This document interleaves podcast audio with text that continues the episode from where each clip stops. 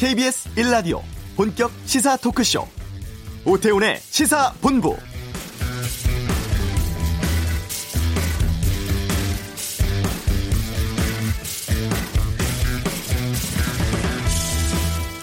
지난해 매출 1조 원, 2018년 세계 로펌 매출액 순위 51위.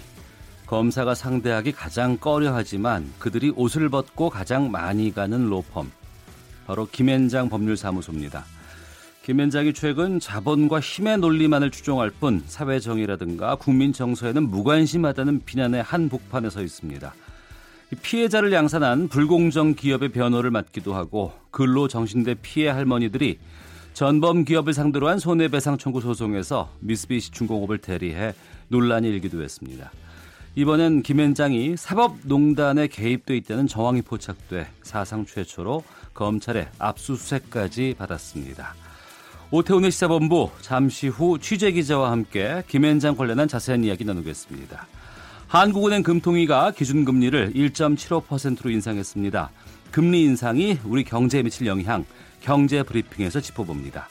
2부 정치를 둘러싼 가감없는 설전 정치화투, 예산안 법정 처리 시한 넘긴 국회 상황과 함께 현 정치 이슈에 대한 여야의 날선 의견 듣겠습니다.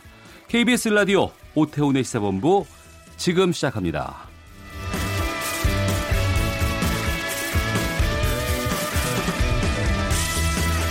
네, 오후를 여는 당신이 꼭 알아야 할 이 시각 가장 핫한 뉴스 김기화 기자의 방금 뉴스 시간입니다. 김기화 기자, 어서 오십시오. 안녕하세요. 지금 국회에서는 홍남기 경제부총리 겸 기획재정부 장관 후보자에 대한 인사청문회 진행 중이죠. 그렇습니다. 오늘 계속 진행될 것 같은데요. 어, 먼저 이 인사청문회 답변서가 있지 않습니까? 먼저 네. 이거를 이제 그 전에 미리 이제 질문지를 줘가지고 기본적으로 서면 답변을 받는데요. 어, 우리 경제의 구조적 문제 해결하기 위해서는 소득 주도 성장 계속 추진해 나갈 필요가 있다. 이렇게 답, 어, 답변을 했습니다. 또 이 저임금 근로자의 생활 안정, 또 양극화 해소를 감안할 때 최저임금 인상이 또 가야 할 방향이긴 하지만 일부 어, 취약계층 고용에 부분적으로 부정적인 영향을 줬다라면서 최저임금 상승에 대한 부작용도 지적을 했습니다. 네.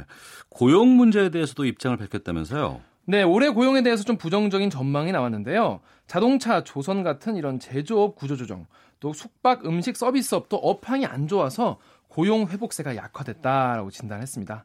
그래서 이 같은 이 경제 현안 인식을 기본으로 경제 혁신성과 역동성 그리고 포용성과 공정성을 높이는 방향으로 경제 정책을 운영하겠다 이런 기조로 앞으로 설명할 것 같습니다. 네.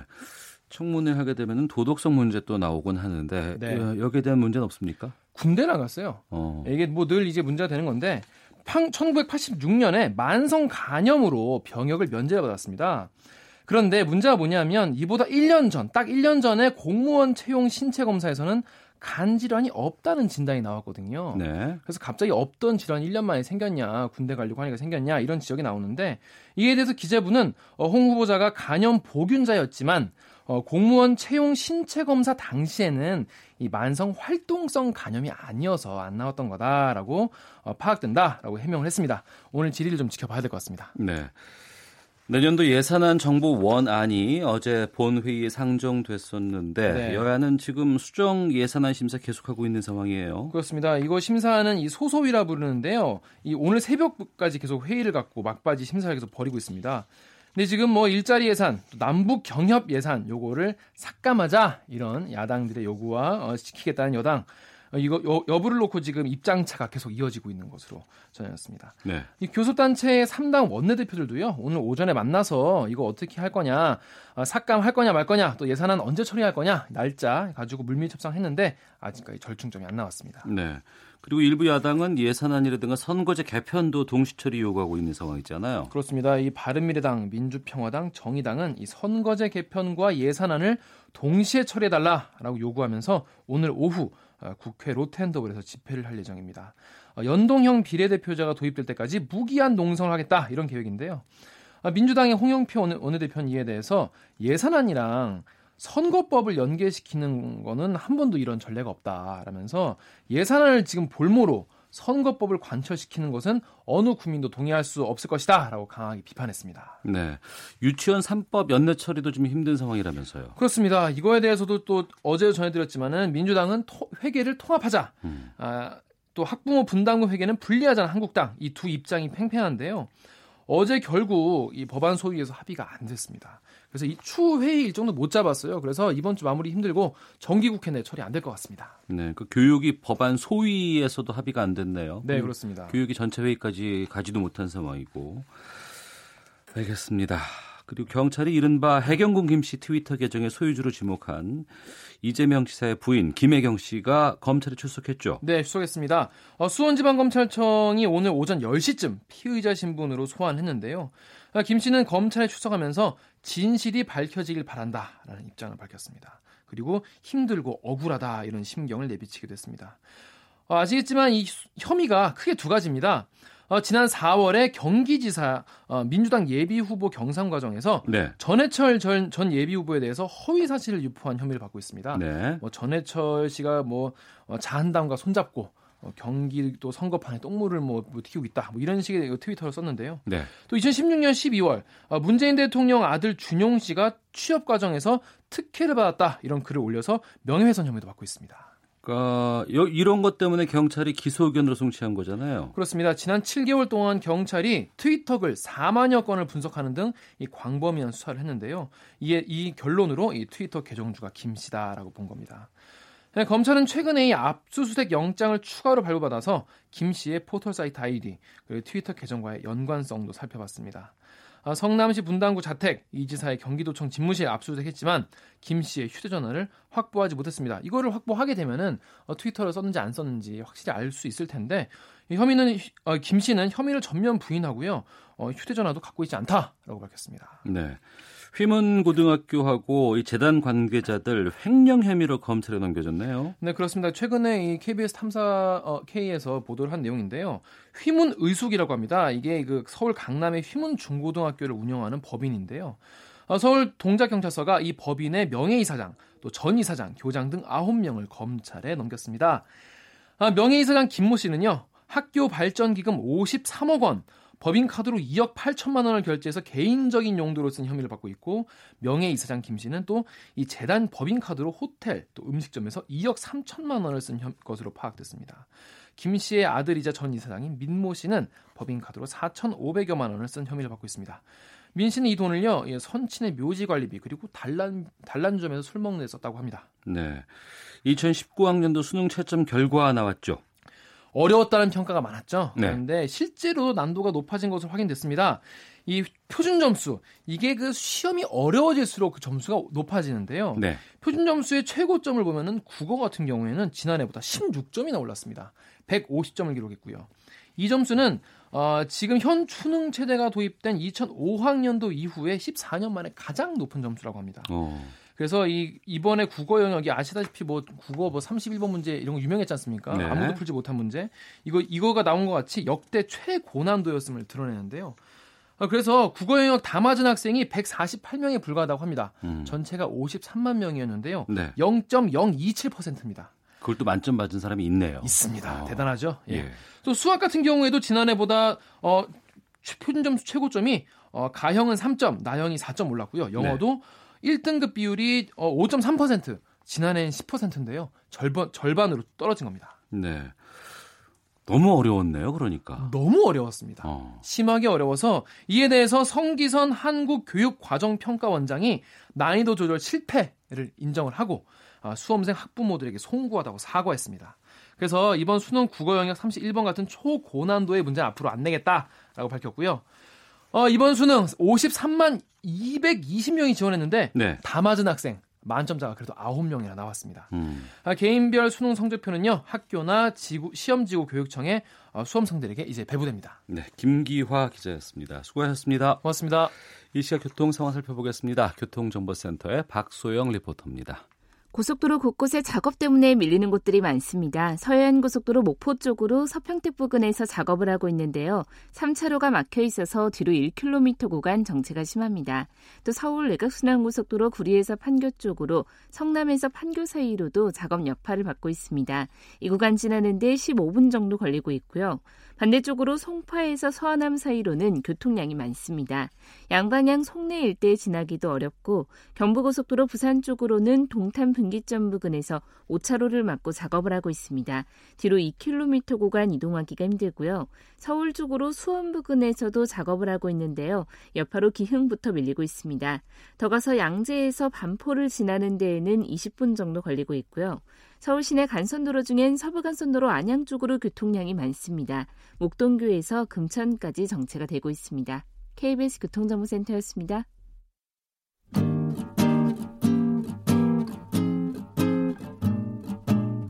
KBS 1라디오 오태훈의 시사본부 여러분의 참여로 더욱 풍성해집니다. 방송에 참여하고 싶으신 분은 문자 9730번으로 의견 보내주세요. 애플리케이션 콩과 마이케이는 무료입니다. 많은 참여 부탁드려요.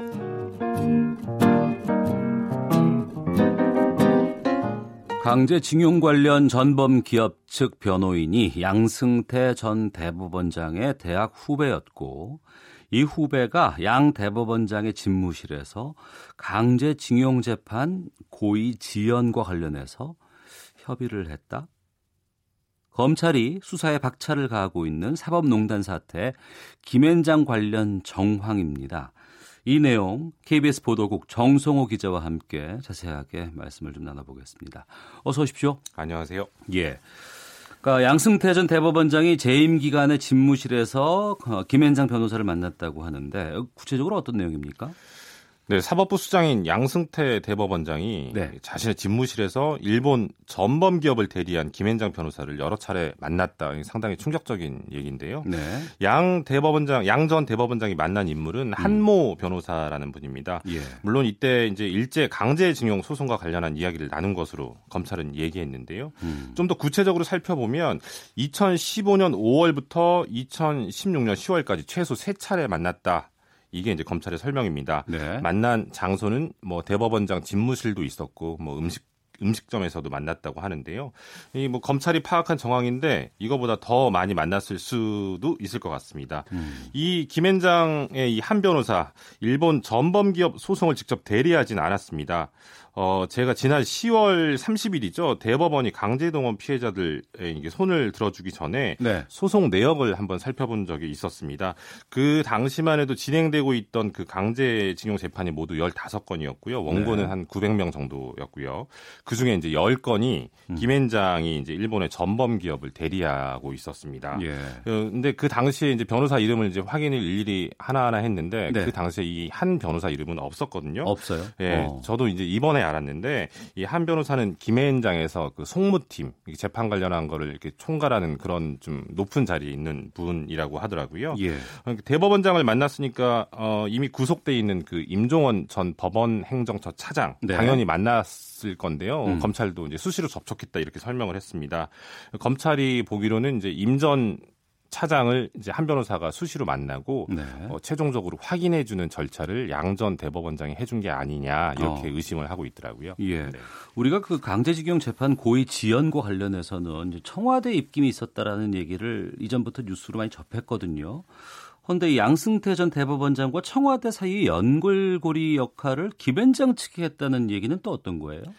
네, 당시 이제 2014년, 2015년 당시 좀 상황을 살펴봐야 되는데요. 이때 이제 무슨 일이 있었냐면 청와대는 강제징용 소송을 좀 지연시키려고 했었어요. 근데 예. 그 이유가 뭐냐면 이제 박근혜 정부가 일본과 그 위안부 합의에 매달리고 있던 시점이거든요. 네. 그런데 이제 일제 강제징용 재판과 관련해서 어, 이제 2005년 노무현 정부 시절에 이제 조사를 한 적이 있었는데 그때 이제 정부가 파악한 피해자만 해도 20만 명이었습니다. 네. 최소의 인원인데요. 음. 그보다 훨씬 더 많긴 한데 어쨌든 확인된 인원만 20만 명, 21만 명 정도였는데 이게 이제 피해 보상을 만약에 했을 경우에 대략 1인당 1억 원 하면은 20조 정도가 드는 거거든요. 네. 이 당시에 일본 그 일본군 위안부 관련해서 합의를 해야 되는데 이런 것들이 이제 걸림돌이 될 수도 있었던 상황이고 또 반대로 이제 양승태 사법부는 당시 이제 상고 법원 도입에 네, 매달려 네. 있었습니다. 지금 뭐 사법농단 사태도 이제 거기서 촉발이 된 건데 이와 함께 이제 또 업적으로 판사들 해외 공간 좀 파견을 늘리려고 했던 뭐 그런 시기이기도 하고요. 어떻게 보면 양측의 이해관계가 맞았던 거고 그래서 청와대는 강제징용 이 소송을 대법원 전원 합의체에 넘기려고 했었습니다. 네. 이제 그래야 소송을 지연시킬 수 있으니까 그랬던 거고요. 음. 당연히 이제 양승태 사법부는 청와대 방침을 따랐던 것이고 당연하지는 않습니다. 네, 부적절한 일이니까요. 근데 이제 명분이 없으니까 외교부의 의견서를 재판부에 내자 이런 네. 방안을 논의했습니다. 실제로 외교부가 의견서를 내기도 했는데요. 이때 그랬죠. 뭐 예. 대법원이 뭐 규칙까지 변경하고 했었으니까요. 이때 이제 김앤장이 연결고리 역할을 한 겁니다. 여기서 음. 이제 여러 인물이 등장하는데요. 우리가 익히 알고 있는 인물들입니다. 김앤장에 있다가 2015년도에 청와대로 자리를 옮긴 곽병원 전 법무비서관 일종의 연락책 역할을 했고요. 또 유명한 전 외교부 장관도 당시 김앤장의 고문으로 있었는데 그 외교부에 의견서를 제출하라고 법, 음, 대법원에 제출하라고 독촉을 했었다고 하고요. 그다음에 윤병세 전 외교부 장관 은 당시 김현장 고문으로 있었는데 이 강제징용 테스크포스에 합류해서 이걸 뭐 이끌었다고 검찰은 설명하고 있는데 어.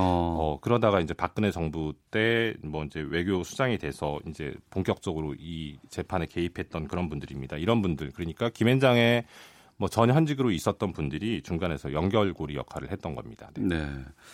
뭐, 이 김현장 법률사무소가 이제 이번에 검찰에 압수수색까지 당했는데 좀 검찰 수사 결과 좀 지켜보도록 하겠습니다. 사법농단에 대한 이야기는 저희가 좀 이 시간 통해서 많이 다뤘었고 오늘은 좀 김현장 얘기를 좀 본격적으로. 좀 해볼까 하는데 얼마나 많은 인력들이 김현장에 포진해 있는지 매출은 어느 정도인지 좀 규모부터 짚어주세요. 음, 네, 그 김앤장 매출 어, 채 한 달이 안 됐는데요. 네. 그 김앤장 매출이 뭐 1조 원을 돌파 1조 원 돌파를 앞두고 있다 이런 기사가 있더라고요. 이뭐 음. 국내에서 나왔던 기사는 아니고 미국의 법률 전문지 American Lawyer가 발표한 자료인데요. 네. 전 세계 100대 로펌 중에 김앤장이 51위다. 음. 매출만 해도 우리 돈으로 한 900.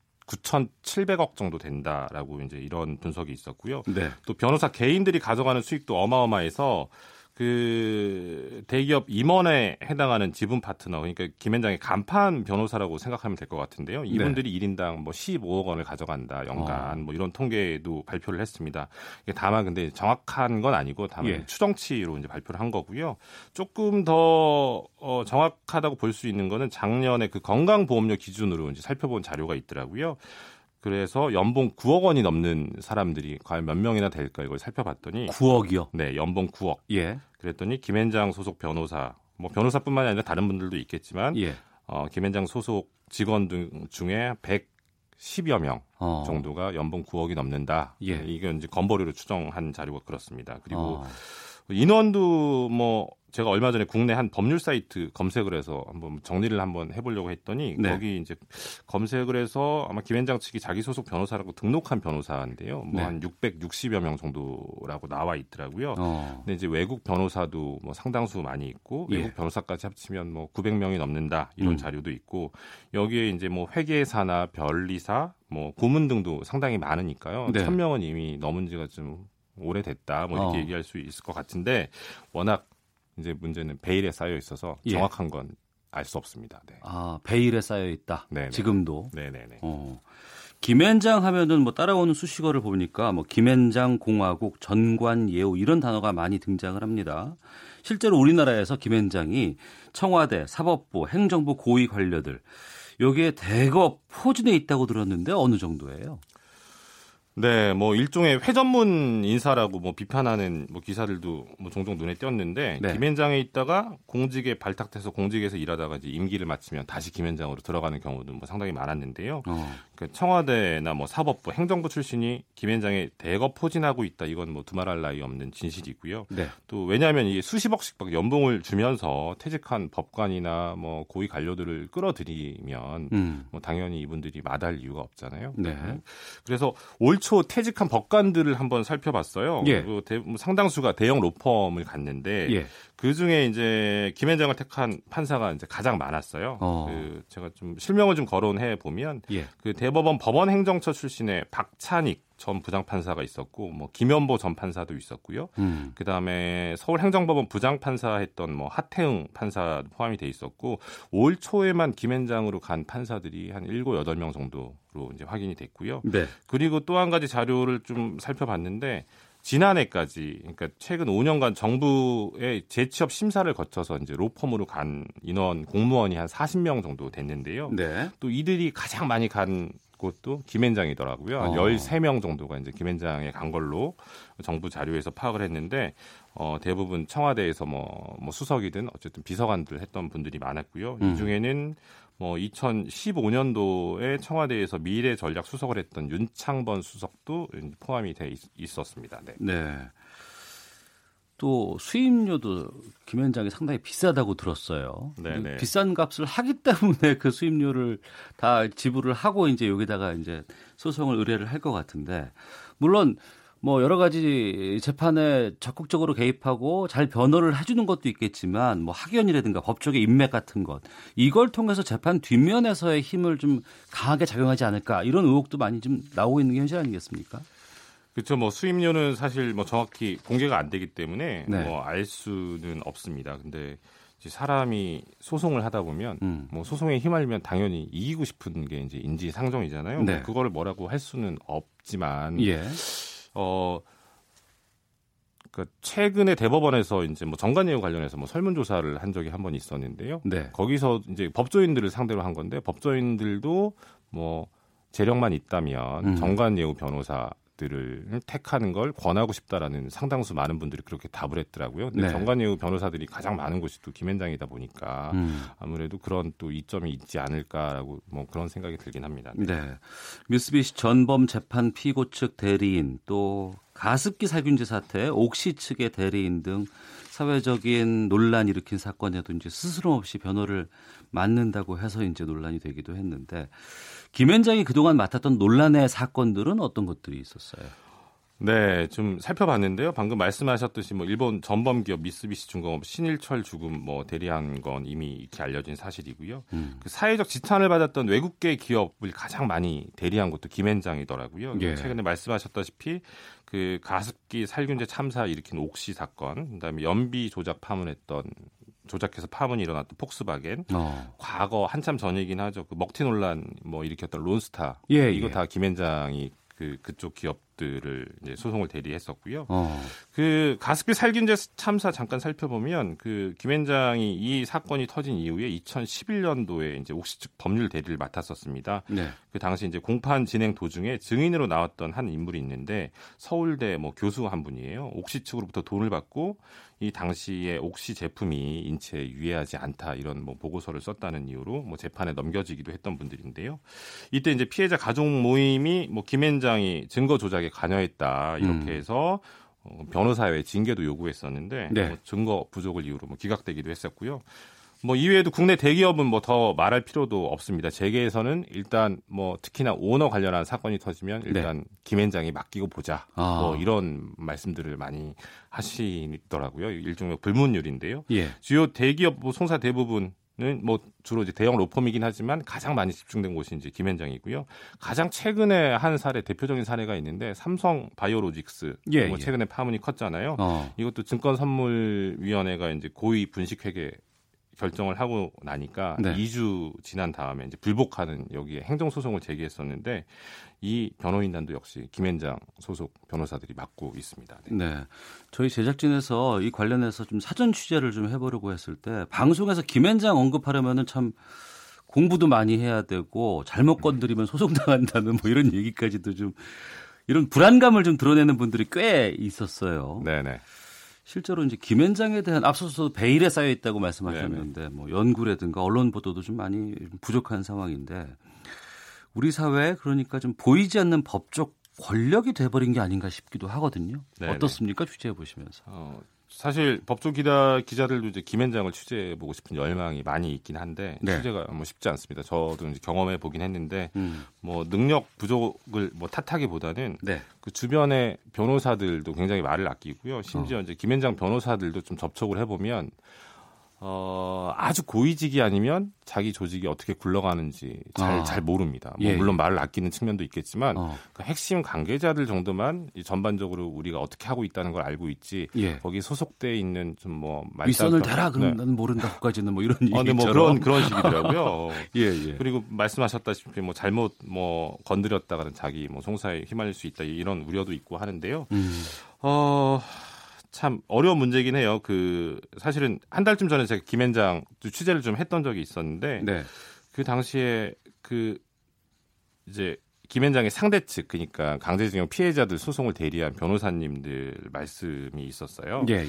이 뭐냐면 어, 좀 해도 해도 너무한다. 어. 어 이런 말씀을 하시면 왜, 왜 그러냐 했더니 사실은 예. 이 강제징용 소송만 해도 피해자가 한두 명이 아니라 일단 아까 말씀드렸다시피 정부가 파악한 숫자만 20만 명이고 뭐 음. 수백만 명이 끌려간 사건이라서 한 달이 건너면 사실 여기에 관계없는 우리 대한민국 국민은 없는데 그 대한민국 최고의 로펌이 과연 그 전범 기업을 대리하는 게 온당하냐. 예. 중간중간 또 뭐 화해나 이런 제스처도 전범 기업 쪽에서 좀 뭐 취하는 측면이 있었는데 그거를 음. 또뭐 해방했다 뭐 이런 얘기도 말씀하시는 분도 계시더라고요. 네. 알겠습니다.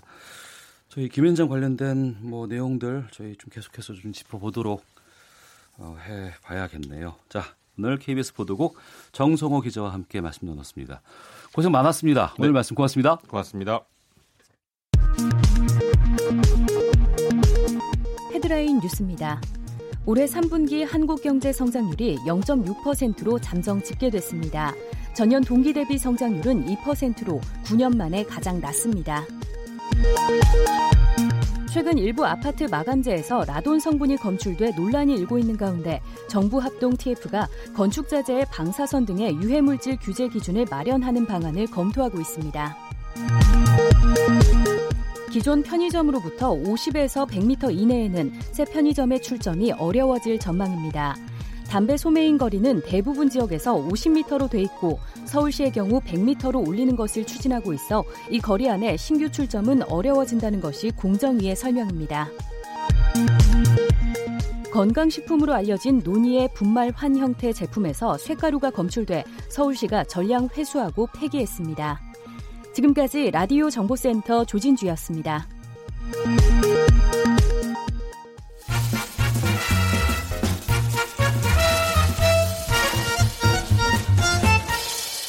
오태훈의 시사 본부.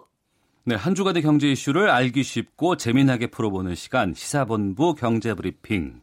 참 좋은 경제연구소 이인철 소장과 함께합니다. 어서 오십시오. 네, 안녕하세요. 한국은행이 1년 만에 금리 인상했습니다. 금리 인상, 가계빚, 부동산 시장에 미치는 영향도 있을 것 같은데 예적금이라든가 대출금리를 은행권이 인상을 했고 가계대출 이자 부담이 좀 커질 것으로 보인다고요. 맞습니다. 이번 주부터 뭐 우리 신한은행을 시작으로 해서 줄줄이 예금 적금 뭐 대출금리 인상을 합니다. 인상폭이 적게는 0.1%, 많게는 0.3% 포인트입니다. 그러면 이번 인상으로 가계대출의 이자 부담은 얼마나 늘어나느냐 이게 관건인데요. 네. 어, 우리나라 가계부채 1,500조 원 돌파했죠. 이 가운데 변동금리 대출이 거의 한 70% 정도입니다. 음. 그러니까 이제 변동금리 가계대출을 대략 한 1,000조 원 정도라면 네. 한국은행의 기준금리 인상폭만큼 대출금리가 올랐다라고 가정한다면 어, 우리 가계의 이자 부담이 연간 2조 5천억 원 가량 추가로 이 금리 인상 때문에 발생을 하는 거죠. 네. 문제는 이 다중 채무자들 영세 이 소상공인들 자영업 하시는 분들이거든요. 다중채무라고 하면 세 곳 이상 A 금융회사에서 빌려서 B로 갚고 B에서 빌려서 다시 C로 갚고 A로 갚는 이런 이제 다중채무자가 우리나라에 400만 명 그리고 이들이 진 빚이 약 500조 원에 육박합니다. 그리고 영세 자영업자 대출도 위험하긴 마찬가지인데요. 2분기 기준 자영업자 대출 규모가 600조 원에 육박합니다. 이런 것들 그동안에 사실 저금리로 대출받아서 돌려막기가 좀 가능했다면 네. 앞으로 이자 부담이 가중되는 만큼 이런 부분 취약계층의 이자 부담이 우리 경제의 뇌관이 될 수 있다라는 지적이 나오는 대목입니다. 네.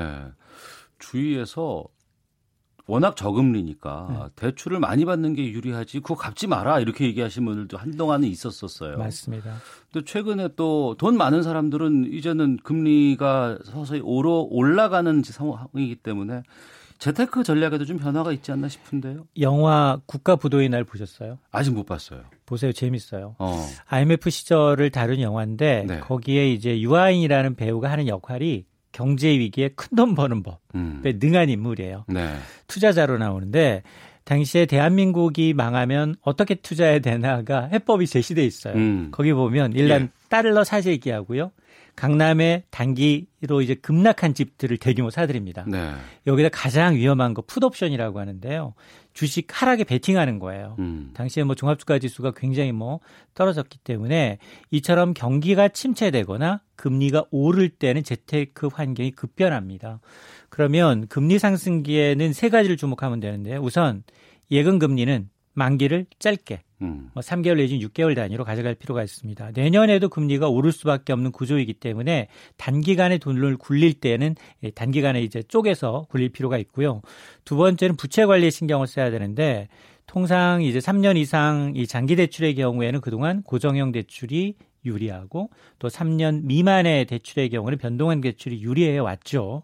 그리고 세 번째가 뭐냐, 어, 내 지금 대출 상품을 좀 갈아탈 수, 그것도 고려해 볼 시점인데, 라고 한다면, 이 중도 상환 수수료 부담을 감안해야 되는데, 통상 은행은 이제 3년 이내 갈아탈 경우에는 중도 상환 수수료가 꽤 큽니다. 네. 그러니까 이런 걸 이제 고려해서 자칫 수수료 부담이 오히려 배보다 배꼽이 더 큰 상황이 발생하지 않도록 감안을 해야 합니다. 네.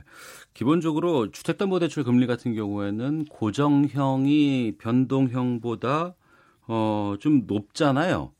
근데 이렇게 된다 그러면은 지금 상황으로 오면 변동형이 더 높아지는 상황이 올 수도 있겠군요. 맞습니다. 이게 좀처럼 나타나지 않고 있는 기현상이 지금 나타나고 있는 거예요. 예. 지금 실제로 한국은행이 1년 만에 기준금리를 올렸지만 은행권의 고정금리 주택 금리는 아직 반영이 되기 전이었기 때문에 네. 오히려 뒤로 조금 약 아, 하락세를 보이고 있고 그러나 이제 이 변동금융 대출 금리에게는 그 경우에게는 계속 오르고 있습니다. 이러다 보니까 역전 현상이 발생을 하고 있는데요. 어떻게 이런 일이 벌어지느냐? 이유는 이 고정형과 변동형의 기준이 다르다는 겁니다. 네. 고정형 주택담보대출 금리는 금융채, 금융회사에서 파는 5년물을 기준으로 정하는데 이 금융채는 미국의 급체 금리에 바로 영향을 받습니다. 음. 근데 최근에 제롬 파열 의장이 어 미국이 중립금리 수준이 바로 코앞에 와 있다. 네. 이런 얘기를 하다 보니까 미국의 국채금리가 급격히 떨어진 거예요. 그러니까 오히려 이제 이 고정형 이 주택담보대출에 영향을 받는 금융채가 우리나라도 하락한 겁니다. 네. 근데 이와는 달리 변동형 주택담보대출 금리는 코픽스 금리라고 하는데 은행들의 이제 평균 자금 조달 비용을 평균한 건데 이건 금리 인상, 한국의 은행의 금리 인상에 바로 영향을 받습니다. 그러다 보니까 오히려 지금 역전 현상이 발생을 하고 있는데 이런 현상이 단기간에 끝날 거냐 아니면 길어지느냐에 따라 사실 경기 전망도 바뀝니다. 네. 이게 길어지면 경기 침체가 장기화될 수 있는 징조거든요. 그러니까 이건 꼭 눈여겨보실 필요가 있습니다. 네. 한동안 부동산 시장 화랑새고 막 올라갈 때 금리 올려야 잡을 수 있다라는 댓글들 참 많이 있었어요. 맞습니다. 지금 이 금리 인상을 했으면 부동산 시장에는 어떤 영향 줄까요? 어, 부동산 시장의 3대 변수를 꼽으라면 금리, 세제, 그리고 수요와 공급입니다. 네. 뭐 물론 우리나라 뭐 한 가지를 더한다면 여기다 부동자금 시중에 나들고 있는 이 1,100조 원에 달하는 이제 유동성이 그동안은 이제 부동산 시장을 교란시켜 왔는데 근데 지금 보면 금리도 오르고 있죠. 세제 어떻습니까? 더 강화되고 있죠. 그리고 수요와 공급 공급이 더 늘어나고 있어요. 이러다 네. 보니까 어 부동산 시장은 내년에도 별 볼 일 없네. 하방 압력이 불가피하다라는 겁니다. 특히나 이제 금리 인상은 굉장히 민감한 사안이에요. 어. 왜냐하면 새로 집을 장만하는 사람도 어 이제 금리 부담 때문에 매수를 주저합니다. 네. 그리고 기존에 빚을 많이 내서 집을 구매한 경우 이른바 갭 투자자들이 더 불안해요. 왜냐하면 이 이자 부담을 견디지 못하게 되면 결국은 이 등 떠 밀려서 투매 나서야 되는 상황이거든요. 그러면 뭐 한국은행이 야 1년 만에 금리 한 번 올린 게 대추냐라고 할 텐데 이미 시중 은행들은 대출 금리를 그동안 정말 신압으로 올려왔거든요. 네. 그래서 더 큰 문제는 뭐냐? 이제 앞으로 금리가 내리기보다는 올릴 가능성이 높고 시작 단계에 불과하다라는 겁니다. 그러면 이 얘기는 내년에도 부동산 시장이 거래가 이제 절벽, 그러니까 거래가 급감한 가운데 추가로 침체가 이어지는 게 아니냐라는 어. 분석이 나오는 대목입니다. 부동산 시장뿐 아니라 경기 쪽에는 어떻게 될까요? 이 바로 이제 분석 보고서들이 나오고 있어요. 지금 한국은행이 기준금리를 0.25% 포인트 한 단계 올렸을 뿐인데 네. 벌써부터 가계 소비가 줄면서 경기 침체가 심화될 것이다라는 분석이 나왔습니다. 이게 바로 이제 주식시장을 분석하는 한국투자증권의 분석인데요. 이 구조적 소비 불황의 시작이라는 보고서를 통해서 이미 시행된 대출 규제 여기다 플러스 이번에 단행된 금리 인상으로 내년에 가계의 이자 부담은 연간 2조에서 3조 원 정도 추가 부담을 안게 되고 음. 이로 인해서 가계 소비는 2에서 3% 줄어들 수밖에 없다라는 겁니다. 네. 그런데 내년도 녹록치가 않아요. 연간 수출 증가를 보게 되면 증가율도 뚝 떨어질 수밖에 없죠. 이렇게 되면 내년 1분기 한국 경제는 상당히 깊은 경기 침체를 맞이할 수 있다라는 거고요. 지금 뭐 국회에서 예산 처리 잘 안 되고 있습니다만 이 470원 예산을 편성하면서 재정 확대를 예고하고 있지만 이런 재정 확대도 한계가 존재한다. 특히 올해부터는 이 핵심 노동 인구라고 하는 만 15세부터 64세 인구가 감소세로 접어들기 때문에 내수 경기 어떤 구조적 불황이 본격적으로 이제 시작될 수 있다. 때문에 일시적인 재정 지출로는 문제가 해결되지 않는다라는 진단입니다. 네. 내년 추가 금리에 대한 전망은 어떻습니까? 미국에 사실 등 떠밀려서 금리를 올렸어요. 경기를 감안하지 못했죠. 수출 빼고 내수는 좋지 않습니다. 투자 부진하고요. 그리고 고용은 절벽 수준입니다. 국내 경기를 감안하게 되면 오히려 일부 전문가는 금리 인상이 아니라 금리를 내려야 한다라는 얘기까지 나오고 있거든요. 그럼에도 불구하고 이재열 총재는 뭐라고 얘기했느냐? 이번 금리 인상에도 불구하고 여전히 금리 수준이 낮다. 네. 추가 금리 인상의 불가피성을 역설하고 있습니다. 그러면 내년 한국은행의 금리 인상 전적으로 미국 금리 수준에 달려 있다는 겁니다. 네. 제롬 파웰이 이 금리를 중립적 수준에 도달하지 않았다. 추가 금리 인상 가능성에 대해서 굉장히 이제 좀 후퇴하는 발언을 했지만 올 연말 이번 달 금리 인상 불가피하고요, 미국. 그리고 내년에도 세 차례에서 두 차례로 줄어들 가능성이 제기된 거지 음. 금리를 올린다는 겁니다. 그렇게 되면 이 우리나라 어떻게 되겠느냐? 지금 한국은행 역시 내년에 뭐 미국이 두 사채를 금리를 올리면 한 차례 정도 인상에 그치지 않겠느냐. 네. 오히려 금리를 좀 현 수준에서 되지 못하고 쭉 동결해야 된다라는 목소리도 나오고 있지만 어쨌든 국내 경기가 둔화 국면에 진입하고 있는 상황에서 한은이 금리를 올린다는 것은 경기에는 굉장히 치명적일 수 있습니다. 어. 예전에는 뭐 5%할 때도 있었잖아요. 맞습니다. 7, 8% 때도 있었어요. 그러니까요. 그때는 워낙에 예, 그 예금금리, 대출금리가 높았었던 상황에 우리가 익숙해 있던 거고 어. 빠르게 저금리로 나가고 있는 겁니다. 참 경제 어렵습니다. 박종원의 경제쇼에서 좀 여러 가지 것들 좀 파헤쳐보라고 얘기를 해야 되겠네요. 자, 참 좋은 경제연구소 이인철 소장과 함께했습니다. 말씀 고맙습니다. 네, 감사합니다. 네, 1부 여기서 마치겠습니다. 잠시 후 2부 정치화투 2년 연속 법정 시한 지키지 못한 예산안에 대한 현직 의원들의 입장 듣겠습니다. 하재근의 문화살롱 계속해서 터지는 젠더 이슈 논란 또 연예 기획사 갑질 논란까지 짚어보겠습니다. 뉴스 들으시고 잠시 후 2부에서 뵙겠습니다.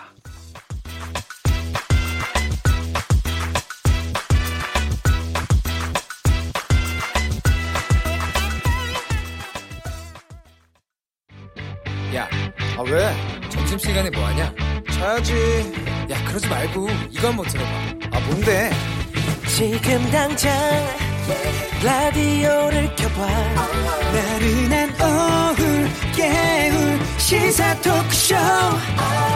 모두가 즐길 수 있고 함께하는 시간. 유쾌하고도 신나는 시사 토크쇼. 오태훈의 시사본부. 네, KBS 라디오 오태훈의 시사본부 화요일 현안 둘러싼 여야 국회의원들의 가감없는 설전 정치화투 시간입니다. 더불어민주당의 김성환 의원, 바른미래당의 최이배 의원 두 분과 함께하겠습니다. 두 분 어서 오십시오. 예, 안녕하십니까. 안녕하세요, 김성환입니다. 네. 어, 내년도 470조 예산안 심사가 법정 시한을 지키지 못하게 됐습니다. 예. 예. 어, 어제 국회에서는 문희상 국회의장이 예산 정부 원안을 본회의 직권 상정했다가 야권의 반발로 제안안만 설명을 하고 이제 산회했었는데 어제 상황 어떻게 보셨는지 좀 말씀해 주세요.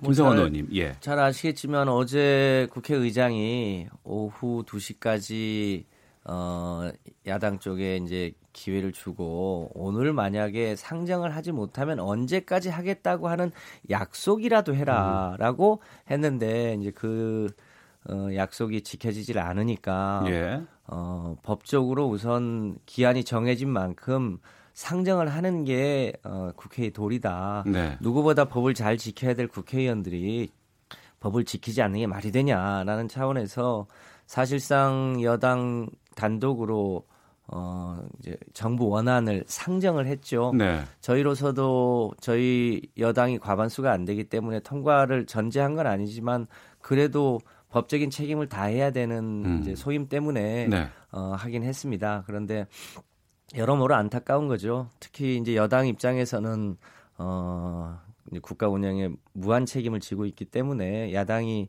어 이런저런 이유로 어 예산안 심사를 여러 차례 보이콧했잖아요. 그러니까 충분히 어, 논의하고 심사할 수 있는 기일이 있었음에도 불구하고 네. 이렇게 법정 기일을 지키지 못한 것에 대해서 일단 국민들한테 송구하게 생각하고요. 예. 어, 남은 이제 정기국회 기간 내에 최대한 어, 합의 조정해서 정기국회 기한 내로는 처리를 할 수 있도록 노력을 해볼 예정입니다. 예.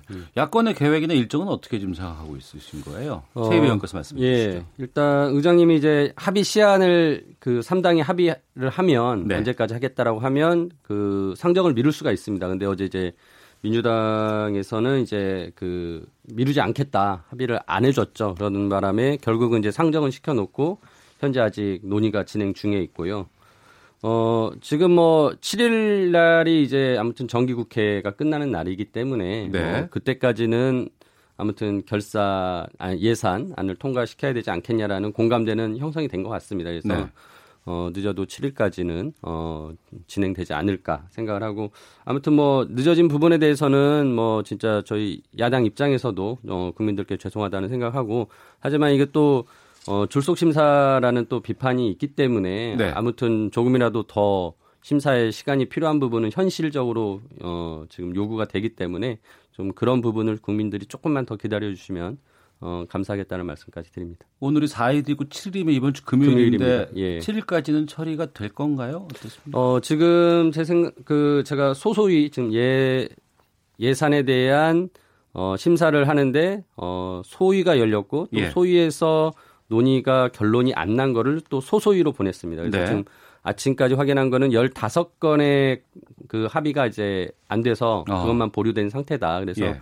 어, 조만간 그 부분에 대해서 어, 결론이 날 것이라고 생각하고요. 네. 아시다시피 이제 예산은 정부가 만들어 오고 각 상임위에서 다 논의를 거치고 또 예결위에서 계속 논의를 거쳤던 사안들입니다. 그러니까 어떤 이제 쟁점이 있는 부분들이 계속 보류가 되면서 결단을 못 내리고 있기 때문에 좀 시간이 필요한 것이고요. 네. 어, 그런 면에서는 지금 이제 15건밖에 남지 않았기 때문에 음. 이제 좀 결단이 필요한 거죠. 이제는 충분한 사실관계들은 이제 다 논쟁이 됐고 네. 어, 여야 간에 이제 결단이 필요한 부분들 어, 그래서 뭐 조만간 결론이 날 거라 생각합니다. 예, 결론 날 거라고는 말씀. 예, 예 오기 전에 확인해 보니까요. 예. 음. 오늘 오후 4시에 네. 원내 대표들끼리 그쵸? 다시 예. 회의가 있는 모양입니다. 어. 그래서 어, 이번 예산안을 언제까지 처리할지에 대해서 논의를 하는데 예. 일단 저희 당은 가급적 내일까지는 그 지금 남아 있는 쟁점을 다 어, 마무리를 하고 또 의회에서 쟁점을 마무리를 해줘야 또 어, 기재부가 그 전체 예산안을 이제 수정안을 또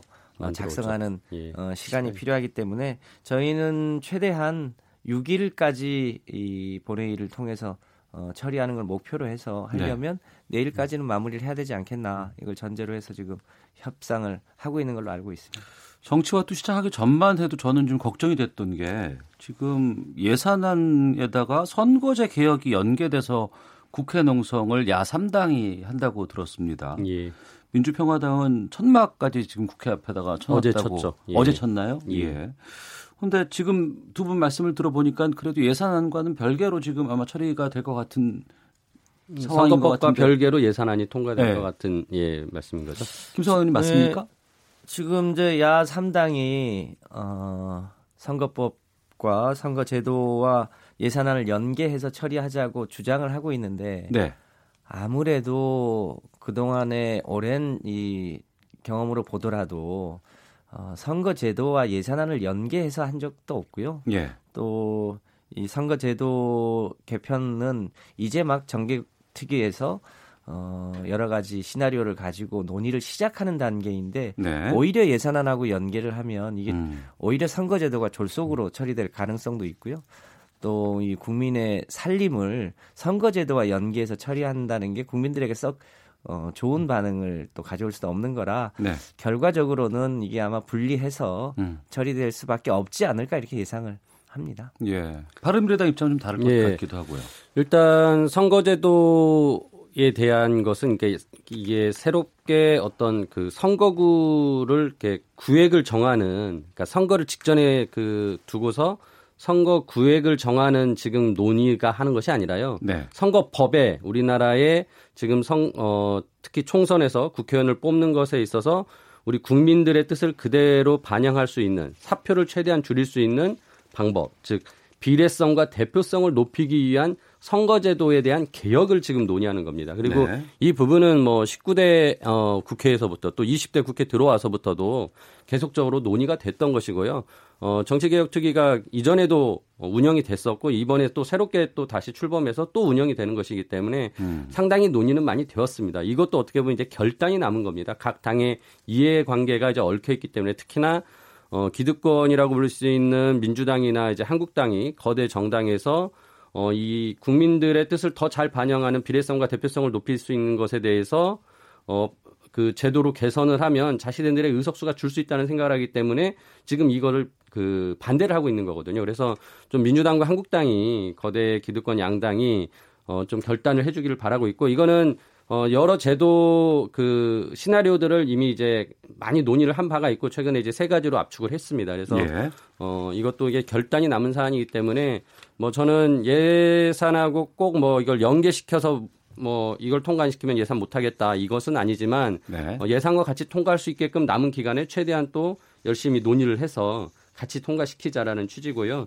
저는 민주당이 이런 그 선거제도 개혁에 대해서 어, 입장이 이제 계속 바뀌는 것에 대해서 굉장히 이제 아쉽게 생각을 합니다. 그러니까 과거에 노무현 대통령이나 또 문재인 대통령도 계속 선거제도 개혁에 대해서 말씀을 하셨고 비례성과 대표성을 높이기 위한 것을 하기로 했는데 어, 지금 와서는 이제 다른 말씀을 하셔서 어, 굉장히 이제 어, 야당 입장에서는 약속을 지켜라라고 얘기하고 입장이 있습니다. 계속 바뀌신다고 하던데요? 그거는 뭐 이미 여러 차례 뭐 그 얘기가 있었는데 저희 당은 매우 일관되게 이 권역별 정당 명부 비례대표제를 주장을 해왔고요. 음. 그 그것에 이제 연동형이라는 표현은 없지만 네. 사실상 네. 연동형을 결합한 것을 어, 쭉 일관되게 얘기를 해왔습니다. 다만 음.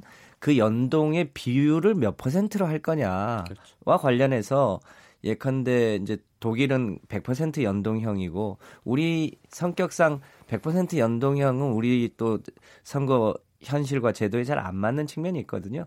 그래서 연동을 하되 어느 정도로 하는 게 맞겠냐에 대한 입장을 얘기한 것이지 그게 무슨 입장을 수정하거나 변경하거나 이런 게 아니어서 네. 우리 실정에 맞게 어, 비례성과 대표성을 높이자고 하는 취지에 대해서 우리 당이 어, 일관되게 그 입장을 견지하고 있습니다. 알겠습니다. 청취자 홍미용님께서 잘 타협해서 대화로 이끄는 국회가 되길 바랍니다. 국민은 일거수일투족 다 바라보고 있습니다. 휴대전화 뒷번호 2885 쓰시는 분께서는 야당은 진작에 예산 심사하지 않다가 이제 와서 심사 기간 연장하자고 하니 선거제도 개편도 미리미리 논의하기 바랍니다. 1833님, 대통령도 인정한 야3당이 주장하는 연동형 비례대표제 수용해야 합니다. 라고 의견 주셨습니다. 더불어민주당의 김성환 의원, 바른미래당의 최이배 의원과 함께 정치화투하고 있는데요.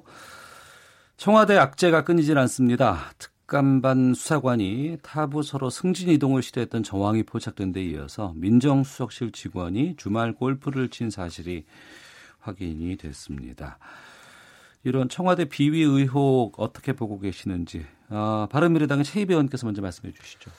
일단 이제 청와대 기강 회의가 좀 심해졌다. 어, 그러니까 경호처 직원이 이제 시민에게 주치 폭력을 어, 휘둘렀고 또 비서관은 음주운전을 했고 또 민정수석실 산하에 이제 어떻게 보면은 조직의 권력형 비리를 감시해야 되는 어 그 부서에서 어 오히려 그런 비리를 저지르고 뭐 부적절한 골프 회등을 했고 그러니까 굉장히 지금 어 청와대가 어 1년 반 정도 지나면서 그 내부의 어그 기강이 무너지고 있다라는 단편적인 사례들이 지금 쏟아지고 있습니다. 어, 특히나 저희 바른미래당에서는 이제 그 청와대 내부에서 특별 감찰관이라고 있습니다. 어, 이 특별감찰관을 빨리 임명을 해서 어, 대통령의 친인척에 대한 비리나 이런 그 고위직들에 대한 청와대 그 관료들에 대한 어, 비리나 이런 것들을 이제 막을 수 있도록 해야 된다라고 했는데 어, 거의 22개월째 이렇게 공석입니다. 대통령이 이 부분에 대해서 어, 또 민주당이 어, 빨리 결단을 안 하고 이렇게 후보를 임명하지 않고 있기 때문에 어, 이런 스스로 어떻게 보면은 청와대가 어, 고인물을 만들고 썩고 있는 것 아닌가라는 어, 평가를 하게 됩니다. 네. 저희 프로그램에서도 엇갈려요. 정두원 전 의원 같은 경우에는 조국 수석이 사퇴를 해야 된다. 이렇게 예. 이제 얘기를 하셨고 어제 정치구말리에서 이수기 기자 같은 경우에는 야당에서 조국 수석에게 우병우 프레임을 씌우려 하는 것 같다라고도 진단도 음. 해 주셨거든요. 어, 조국 수석에 대해서 조홍천 의원은 자진 사퇴하는 쪽으로 주장을 폈던 것 같고 민주당은 지금 어제 이재정 대변인 통해서 조국 지키기에 돌입했다라는 말도 나오고 있는데 김성환 의원께서 좀 정리해 주시죠. 네, 어, 앞서 우리 최이배 의원님도 말씀을 하셨습니다만 최근에 1년에 이제 청와대의 기강 회의가 있었던 점에 대해서 네. 어, 같은 정부 여당으로서 국민들에게 어, 선고하다는 말씀드리고요. 어쨌든 어, 특히 이 청와대는 누구보다도 더 어, 엄격한 도덕성이 필요로 하는 곳이니만큼 그런 면에서 좀더 어, 기강을 다잡아야 될 필요가 충분하다 이렇게 생각을 합니다. 어쨌든 그 저희 여당에서도 그 부분에 대해서는 어, 놓치지 않고 하려고 하고요. 예. 다만 이이이 건에 대한 책임을 물어서 조국 수석이 사퇴해야 하냐 이 네. 문제는 네. 좀 다른 문제인 것 같습니다. 조국 수석이 사퇴하면 누가 가장 좋아할까를 음. 생각해 보면요. 조국 수석이 지금 어느 곳보다 사실은 쉽지 않은 소위 사법 개혁을 어, 청와대 차원에서 책임을 맡고 있잖아요. 네. 어, 거, 검경 수사권 조정하는 문제, 또 음. 고위 공직자 어, 수사처를 설치하는 문제 이게 어, 가장 어려운 개혁 과제 중의 하나거든요. 네. 아마 조국 수석이 사퇴를 한다면 이 사법 개혁을 하지 않기를 바라는 세력이나 사람들이 제일 좋아하지 않을까 싶습니다. 음. 그만큼 어려워지는 거죠. 근데 그런 측면에서 보면 어, 조금 더 어, 청와대 기강을 다 잡으면서 네. 지금 아직 해결하지 못한 사법개혁 과제를 어, 추진하려면 조국석이 조금 더 어, 민정수석으로서 자기 역할을 다 하는 게 필요하고 그걸 떠나서라도 지금 일부 이제 수사관의 부적절한 처신 때문에 그 네. 책임을 어, 수석한게 묻는 것은 적절치 않다 이런 게 저희 당의 입장이고 저 개인의 소신이기도 합니다. 예, 최 의원님. 예, 예. 근데 이제 그 지금 비리를 저지르고 문제가 된 그 부처가 민정수석실에 있는 특별감찰반이에요. 음. 그러니까 조국 수석의 밑에 같이 일하는 분들이 지금 저지른 행위입니다.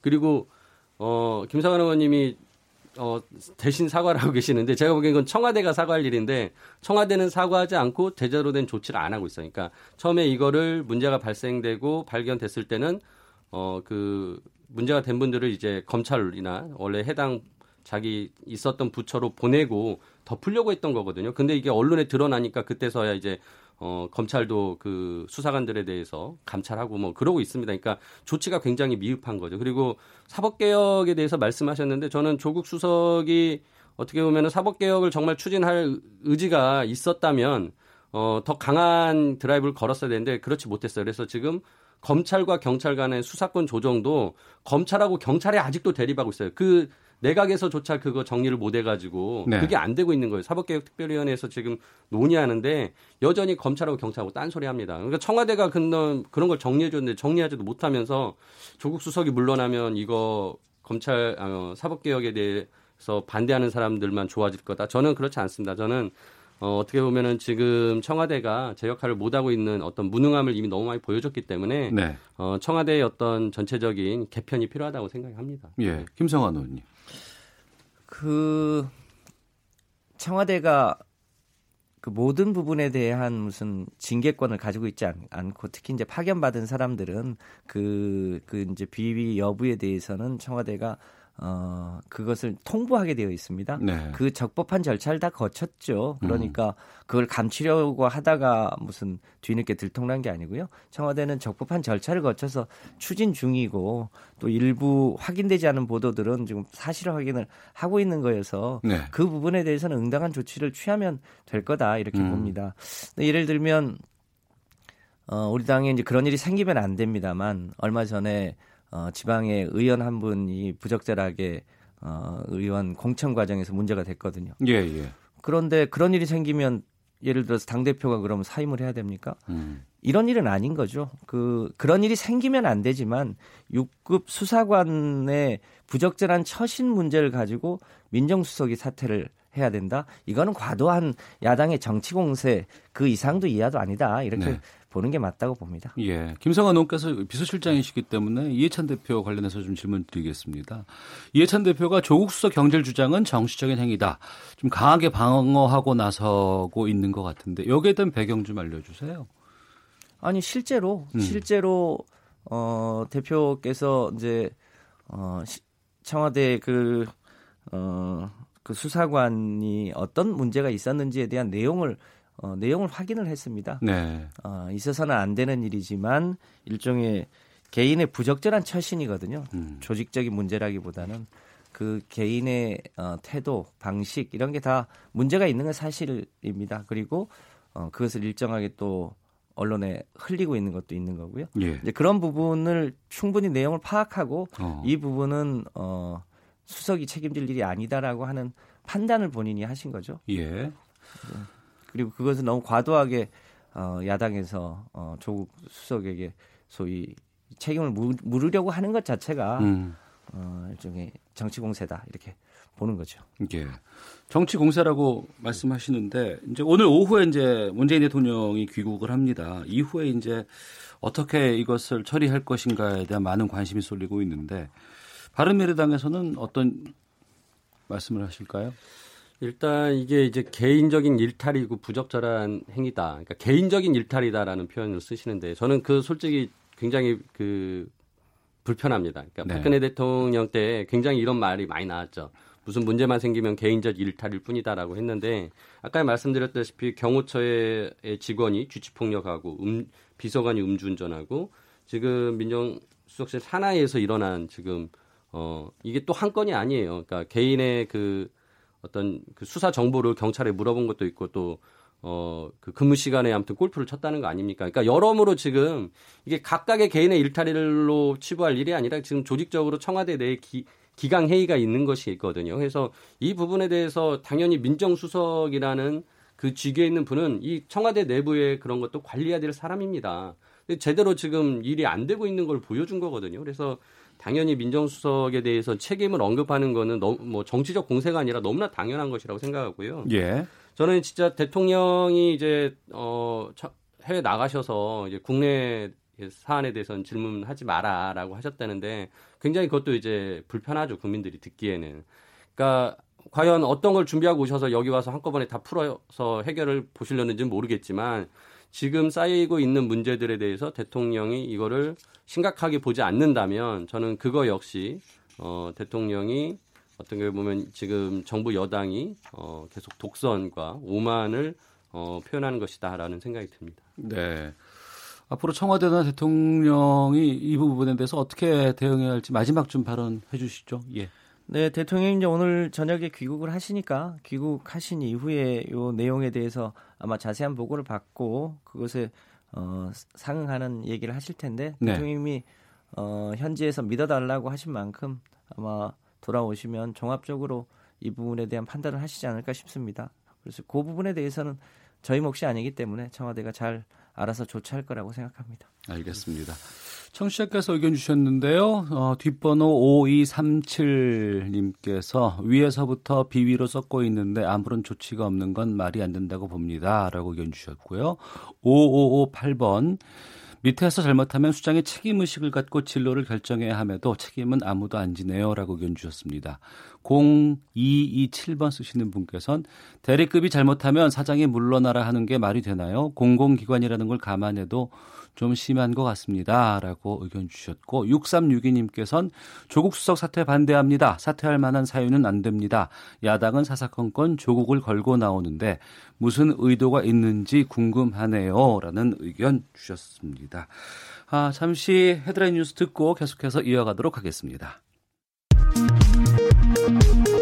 김정은 북한 국무위원장의 서울 답방 여부에 관심이 쏠리는 가운데 비핵화와 대북 제재, 남북 관계 관련 한미 간 원활한 공조를 위해 마련된 한미 실무단의 2차 회의가 이르면 이번 주 열릴 전망입니다. 이른바 해경군 김씨 트위터 계정의 주인으로 지목된 이재명 경기지사의 부인 김혜경 씨가 오늘 오전 10시 수원지방검찰청에 출석했습니다. 경찰청 특수수사관은 특정 하청업체를 선정하도록 대형 건설사에 압력을 행사하고 그 대가로 각종 금품을 받은 혐의 등으로 공무원 등 30명을 적발하고 이 가운데 2명을 구속했습니다. 국내 주요 은행의 주택담보대출이 지난달 이례적으로 급증해 잔액이 400조 원을 돌파했습니다. 추가 지정된 100개 희귀 질환의 의료비 부담이 내년 1월부터 줄어듭니다. 외식업체 경영주를 대상으로 조사한 외식산업 경기 전망지수가 2분기 연속 하락했습니다.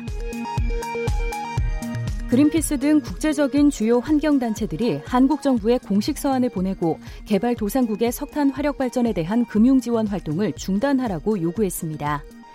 지금까지 라디오 정보센터 조진주였습니다. 이어서 기상청의 송소진 씨입니다.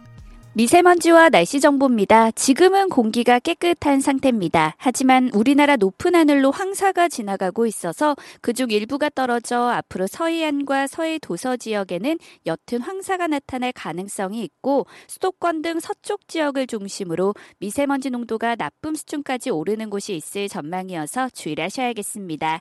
한편 비는 대부분 그쳤고 하늘이 개고 있습니다. 오늘 한낮 기온은 서울 11도, 대전, 대구, 광주 14도 등으로 어제보다 1, 2도 정도 낮겠지만 저녁부터는 찬바람이 강하게 불면서 기온이 큰 폭으로 떨어져 추워지겠는데요. 내일 아침에는 서울이 영하 4도, 대구 영하 2도까지 내려가겠고 바람 때문에 체감 추위는 더하겠습니다. 추위는 갈수록 더 심해지면서 금요일에는 서울의 아침 기온이 영하 8도, 토요일에는 영하 10도까지 떨어질 것으로 예상됩니다. 현재 서울의 기온은 8도입니다. 미세먼지와 날씨 정보였습니다. 이어서 이 시각 교통 상황 상황을 KBS 교통정보센터 박소영 씨가 전해드립니다. 점심시간 지나면서 교통량은 줄었는데요. 돌발 상황을 잘 살피셔야겠습니다. 고속도로 중에 서울 외곽순환고속도로 판교에서 일산 쪽으로 시흥 요금소에서 승용차 관련해 사고가 발생했습니다. 한 개차로가 막혀 있어서 뒤로 1km 구간에서 정체가 심하고요. 또 경부고속도로 부산 쪽으로 동탄 분기점 부근에서는 5차로에서 작업을 하고 있습니다. 여파로 뒤로 1km 구간에서 정체가 되고 있고 반대 서울 쪽으로 수원 부근에서도 한 개차로를 막고 작업을 하고 있어서 기흥부터 정체가 되고 있습니다. 더 가서 양재에서 반포까지는 20분 정도 걸리고 있고요. 서해안고속도로 목포 쪽으로 서평택에서 서해대교 사이 3차로에서 작업을 하고 있어서 쭉 서행합니다. 서울 시내에서는 세종대로 사거리에서 시청역 쪽으로 집회 후에 행진을 하고 있어서 많이 혼잡하고요. 간선도로에서는 서부간선도로 안양 쪽으로 목동교에서 금천까지 서행합니다. KBS 교통정보센터였습니다.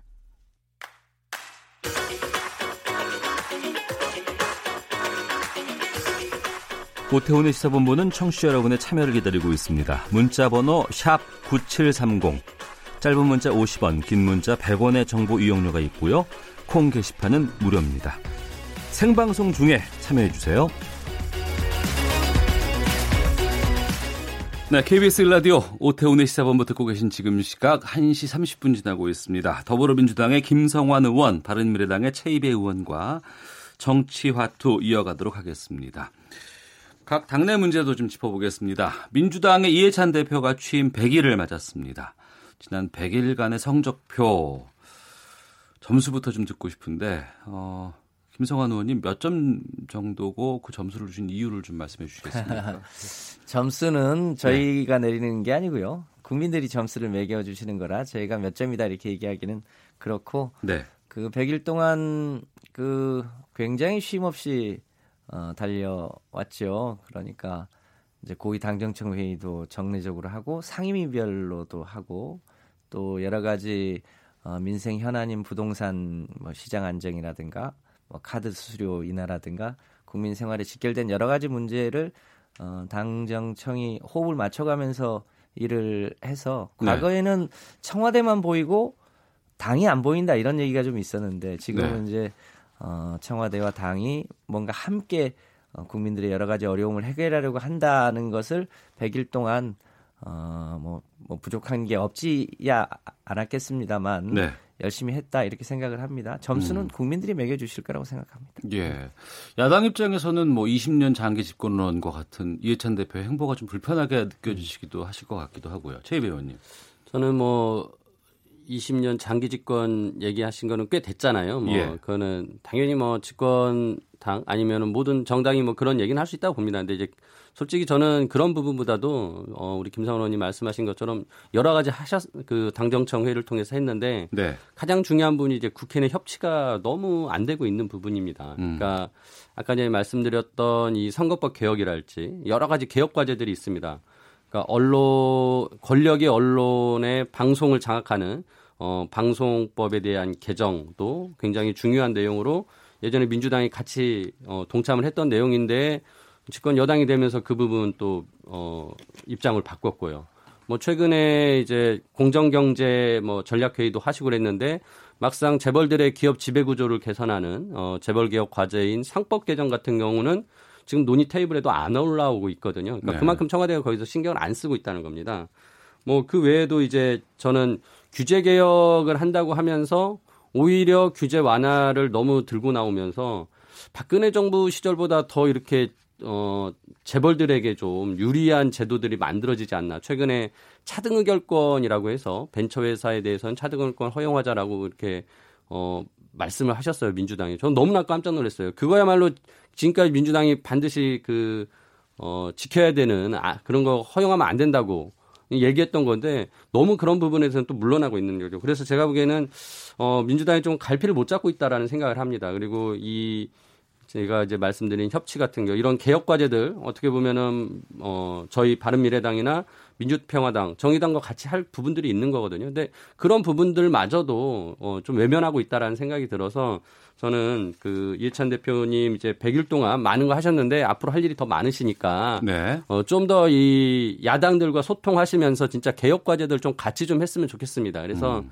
어, 당정청, 청와대하고 정부하고만 얘기하지 마시고 진짜 바로 옆에 있는 어, 좀 바른미래당, 뭐 민주평화당, 정의당, 필요하다면 한국당까지 같이 좀 어, 대화 파트너로서 인정하시고 국회 내 협치를 좀 해주셨으면 좋겠습니다. 예, 최이배 의원, 의원님의 의견에 더해서 어, 지금 대통령 지지율이 50% 이하로 지금 내려가 있고 또 추세상으로 봤을 땐 9주 연속 하락한다는 어, 부분에 대해서 여러 이야기가 나오고 있습니다. 이 상황에서 이해찬 대표께서 지금 가장 필요한 일은 무엇이라고 보시는지 김성환 의원께서 좀 정리해서 말씀해 주시죠.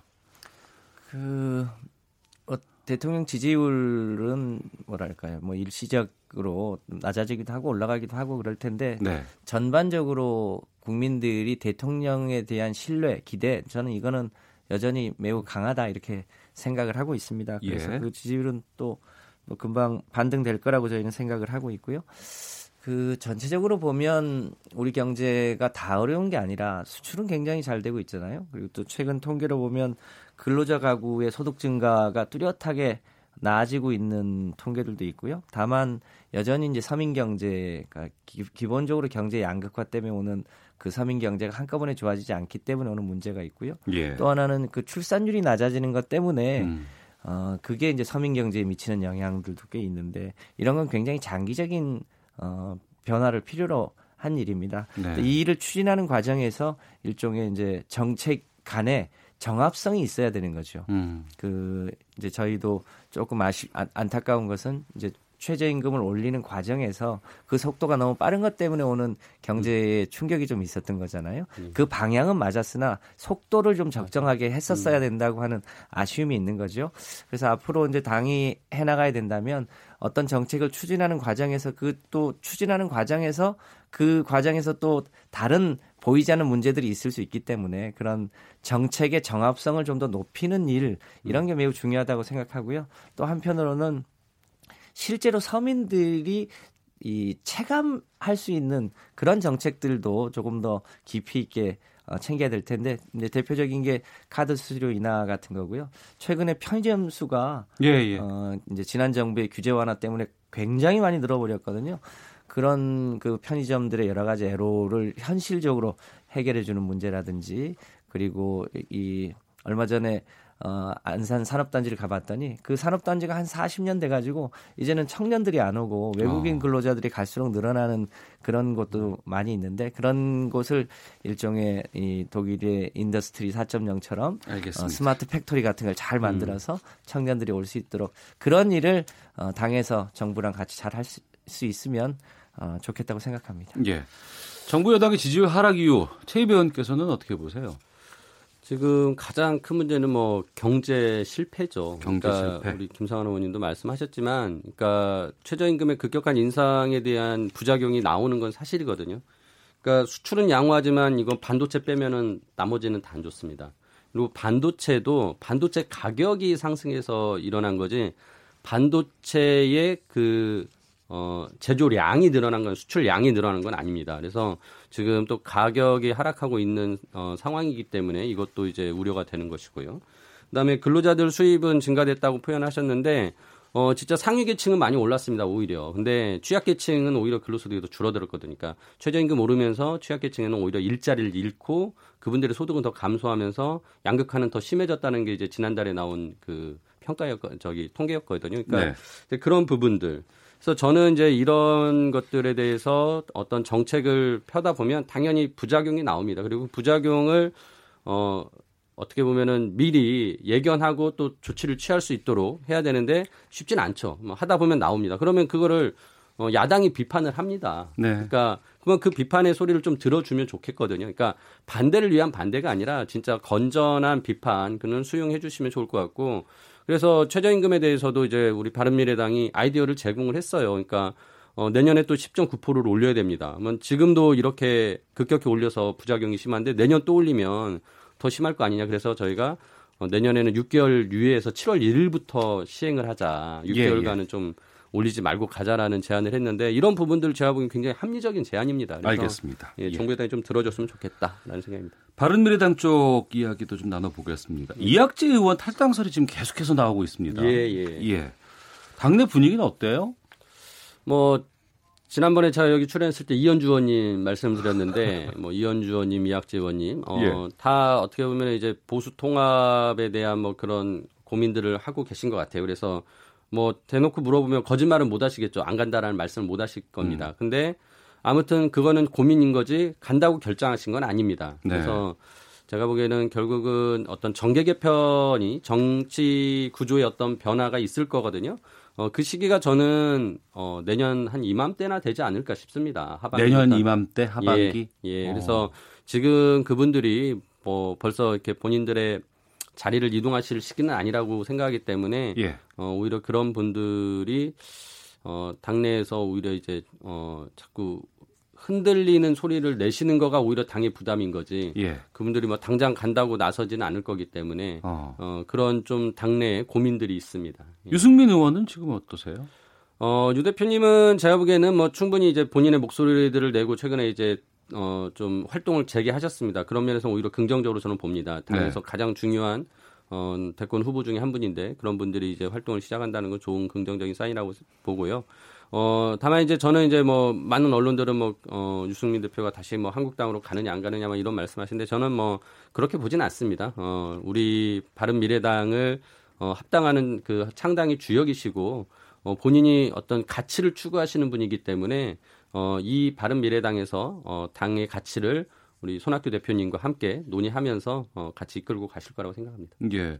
야권발 정계 개편 얘기가 상당히 많이 지금 나오고 있습니다. 그리고 여러 가지 추측들도 나오고 있고 전망도 나오고 있는데 어, 이런 부분에 대해서 김성환 의원께서는 어떻게 보시는지도 궁금하네요. 아무래도 뭐 야당 일이라 여당에서 뭐 코멘트하는 게 적절하지 않을 수 있습니다. 다만 정치는 철학과 가치 가. 기본입니다. 그 철학과 가치를 어떻게 현실화시키느냐가 정치인데 그 뭐랄까요? 그 다음 총선의 승리를 목표 목적으로 한 이합 집산 네. 이런 것은 국민의 눈에 별로 좋게 안 보이는 거죠. 음. 특히나 어, 그 탄핵을 둘러싼 여러 가지 입장차가 확연했고 또 최근에 냉정 구조가 해체돼가는 과정에서의 입장차가 명확한데도 불구하고 일종의 이제 무슨 반 문재인 전선으로 다 모여라 이런 이런 거는 어, 국민들에게 네. 언젠가는 냉정하게 평가를 받을 거다 이렇게 음. 생각합니다. 예. 어, 청취자께서 계속해서 의견 주고 계시는데요. 경제난 관련해서 지지율 하락에 대해서 동파 거사 아이디 쓰시는 분께서는 틀을 바꿔야 한다는 것이 우리 경제 현실이고 이 틀을 바꾸기 위한 과정에 일시적인 문제는 감수해야 합니다. 성장통을 무서워하면 틀을 바꾸지 못합니다. 라고 의견 주셨고요. 0909 뒷번호 쓰시는 분께서는 급속한 최저임금, 52시간 등등 서민들이 그 충격을 정통으로 받습니다. 그저 좀 성급했습니다. 죄송합니다. 이렇게 말하는 걸로 때우기엔 그 충격이 너무 크네요. 라고 의견도 주고 계십니다. 자, 어, 이 부분만 좀 질문 드리고 마치도록 하겠습니다. 오늘 국회에서 홍남기 경제부총리 후보자와 김상환 대법관 후보자에 대한 인사청문회 실시되고 있습니다. 올해 마지막 인사청문회인데 어, 어떨지 또 청문회 통과되더라도 김수현 정책실장과 관계 설정 어떻게 해나갈지 궁금한데 최비 의원께서 네. 말씀해 주시죠. 일단 뭐 대법관 후보자에 대해서는 제가 지금 인사청문회 오전에 하다 왔는데요. 예. 어, 뭐 한국당에서는 또뭐 유장전입이니 뭐 이런 걸로 이제 도덕성 시비를 삼고 있는데 어 제가 보기에는 큰 문제는 없지 않나라고 생각하고요. 음. 오히려 지금 이제 홍남기 어, 경제부총리에 대해서는 예. 말씀하신 것처럼 이제 김수현 정책실장과의 관계, 그러니까 계속 청와대는 어, 보조하는 역할이고 경제 컨트롤 역할은 경제부총리가 한다라고 말은 하지만 예. 솔직히 어, 홍남기 후보자에 대해서는 평가가 굉장히 이제 그냥 아주 유순한 분, 좋은 분이라는 평가이기 때문에 오히려 청와대가 더 그립을 잡고 더 네. 강하게 어, 경제 정책을 이끌고 가지 않겠냐라는 우려를 하고 있습니다. 그래서 계속적으로 청와대에 너무 집중되는 어, 그 청와대 정부라는 비판을 정부가 좀 잘 수용하고 청와대가 그런 것들을 좀 받아들여줬으면 좋겠는데 그것도 안 돼서 좀 우려가 되고 있습니다. 김성환 의원님. 예, 그 홍남기 이 경제부총리는 국무조정실장을 하면서 국무조정실장 자리가 대한민국 내각의 모든 문제들을 다 파악해야 되는 자리 이를 거쳤기 때문에 네. 어, 경제부총리로서 청문회 이후에 아마 역할을 잘 하시리라고 보고요. 또 김수현 실장하고도 김수현 실장이 사회수석일 때 또 호흡을 같이 맞춰왔기 때문에 어, 그 그 이 두 두 어, 이제 책임자들이 아주 원팀으로 일을 잘 하지 않을까 이렇게 예상을 합니다. 뭐 실제로 여러 가지 사안들이 나타났을 때 그 실제 면모를 네. 어, 보시게 되지 않을까 싶습니다. 알겠습니다. 정치 현안 둘러싼 여야 국회의원들의 가감없는 설전 정치화투 오늘 더불어민주당의 김성환 의원, 바른미래당의 최이배 의원과 함께했습니다. 두 말씀 잘 들었습니다. 고맙습니다. 감사합니다. 감사합니다.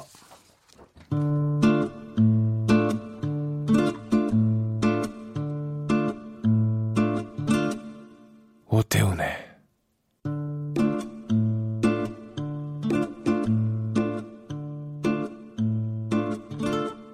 시사본부.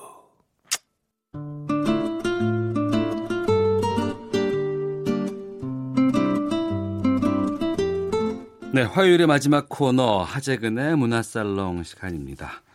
래퍼 산이가 여혐 논란에 휩싸였다고 합니다. 신곡을 발표하면서 논란을 또 정면 돌파하는 모습이라고도 하고 논란을 랩으로 응수하는 이러한 모습에 누리꾼들의 반응이 엇갈리고 있다고 합니다. 하재근 문화평론가와 함께 이 내용 짚어보겠습니다. 어서 오십시오. 예, 안녕하세요. 예. 래퍼 산이 씨가 어떻게 어떻게 뭐예요, 이거? 예, 그러니까 산이 씨가 예. 소속사 연말 합동 공연 무대에 선 거죠. 예. 산이 씨 단독 콘서트가 아니라 네네. 그런데 이제 여러 가수들이 공연을 하는 와중에 산이 씨가 무대에 딱 올랐는데 네. 그때 야유가 터지면서 네. 산이 씨를 비난하는 내용이 적혀진 인형들을 누가 막 관객석에 있는 여성들이 던졌다는 겁니다. 공연 와중에 예, 산이 씨가 등장하니까 그 전까지는 예, 예. 안 그랬는데 어. 그래서 이제 산이 씨가 여러분 제가 그렇게 싫어요라고 물어보니까 예. 관객석에 있는 여성 일부 여성들이 네라고 했다는 거예요. 일부 여성들. 네, 일부 네라고 했다는 거예요. 어. 그래서 산희 씨가 아니 난 여러분 좋은데 혐오 예. 대신 사랑으로 함께 합시다. 내 의견에 동의하는 사람 소리 치세요라고 했는데 아무도 소리 안 치고 객석이 침묵으로 일관했다고 합니다. 어. 그러면서 산희 씨를 비난하는 내용이 적힌 인형을 누가 무대 위로 올라와서 줬다는 거예요. 산희 씨한테 네. 어떤 여성이. 예. 그러니까 산희 씨가 그걸 보고 이제 아 이 여성들은 요즘에 그 많이 뭐 이른바 남성 혐오 사이트다라고 해서 논란이 됐던 그 사이트들 네네. 있잖아요. 예, 예. 뭐 워마드니 뭐 등등등. 음. 그런 데서 온 분 계시냐라고 하면서 이제 그렇다면 이제 막 이 반말을 쓰면서 당신들은 정상이 아니다.